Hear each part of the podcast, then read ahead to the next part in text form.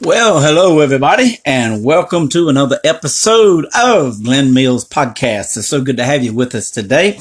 Remember, you can also check out a lot of our videos on YouTube and also on Facebook by going to Glenn with two N's Mills Ministries. We want to talk today just for a little while about filling our mouth with praise. There's a reason for that. Fill your mouth with praise. And who that praise goes to is God, to Jesus, the word, the things that we know that God loves us. We know that Jesus died for us. The Holy Spirit is daily guiding us and they are worthy of our praise. The word of God says in Ephesians 5:29, let no unwholesome word proceed out of your mouth, but only such a word as is good for edification according to the need of the moment, so that it will give grace to those who hear. Wow, what a beautiful scripture. Look at that again. Let no unwholesome word proceed out of your mouth. Now, I, I, don't know about you. I've said many times before, I understand when Paul says he was the chief of sinners.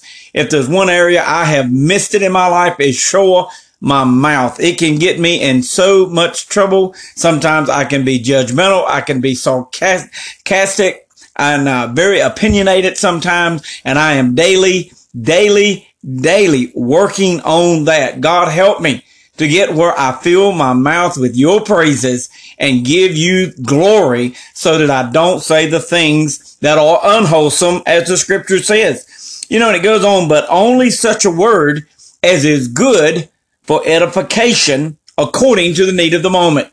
How many would say you got needs in your life? You got things that are going on, situations, circumstances that you don't always understand. And when that happens, that's when, I don't know about you, I can become very opinionated. I can become very judgmental.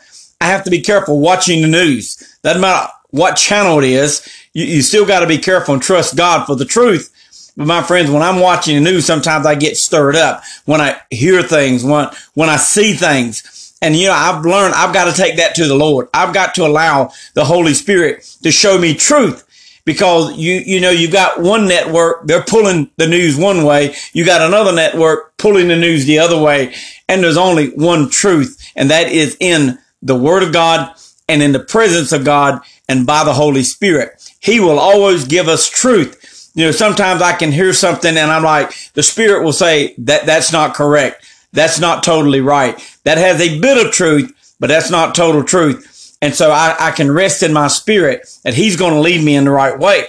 But you know, I should allow words to come out of my mouth that are going to edify, build up, strengthen according to the moment. That means no matter what moment, what situation, financial, physical, social, relationships, economic, it doesn't matter. Whatever the moment, I need to get myself to the place that the words that I say bring edification and not being judgmental, not being opinionated, not being sarcastic, not being rude, not being hateful, but edifying, building up. And it goes on to say, so that it will give grace, God's favor to those who hear. No matter what we face, matter of fact, those are the times that we really show people who God is by what we say and what we do and how we respond to the things that are going on around us. When we edify and build up instead of complaining, come on now, instead of complaining, murmuring and finding fault, you know, something happens. And if we're not careful as a believer, we're doing what everybody else does. We're complaining about it. We're murmuring about it. We're finding fault with it, you know, and they say, Hey, well, they're just like me. why should I go to church? Why should I serve their God?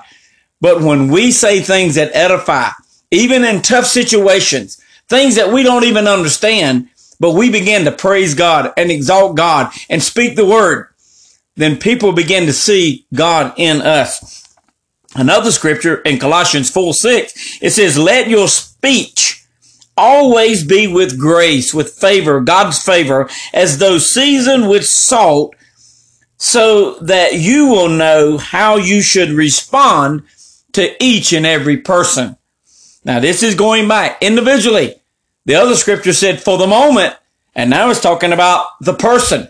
One's talking about the situation, but now the Bible's telling us that what? We should guard what we say when we're talking to, doesn't matter who, each person that we're talking to. Now, I don't know about you. I've been guilty. Again, you know, I, I can't judge anybody but Glenn Mills. I've been guilty of behaving one way around one group of people and behaving another way around another group of people. You know, depending on who the people were. And even I think Paul got on to the apostle Peter about that, that when he was around the Gentiles, he acted like the Gentiles, but then when he was around the Jewish people, he kind of shunned the Gentiles. And Paul said, brother, that's not right. We, go, we, we're to treat everyone fairly and treat everyone equal in the sight of God and to love them and care for them regardless to who they are. And this is what the scripture is telling us here is let our speech be with God's favor as though it was seasoned with salt. Now, if you know anything about salt, it doesn't give flavor. It enhances the flavor that is already there. And so if the grace of God is in us, if the favor of God, the mercy of God, the love of God, then as we begin to speak, he said, let the flavor of God come out and let people begin to hear it, not only for the moment, but with every person we meet. You know, another great scripture, just want to share some of these with you. In Philippians 127, it says, only let your conversation, which means what you say and how you live, be as that which becometh the gospel, that we represent the gospel of Jesus in everything we say and do. That whether I come and see you or else be absent, that I may hear of your affairs and that you stand fast in one spirit with one mind, striving together for the faith of the gospel. But look at that. Let your life and let what you say represent the life of Jesus Christ. That he lived, he died, he rose again, he's sitting at the right hand of the Father, he is praying, and interceding for us, but one day he's coming back for us. Let your life represent the gospel, the truth, because Jesus is the truth and the way and the life, and our conversation should be as such.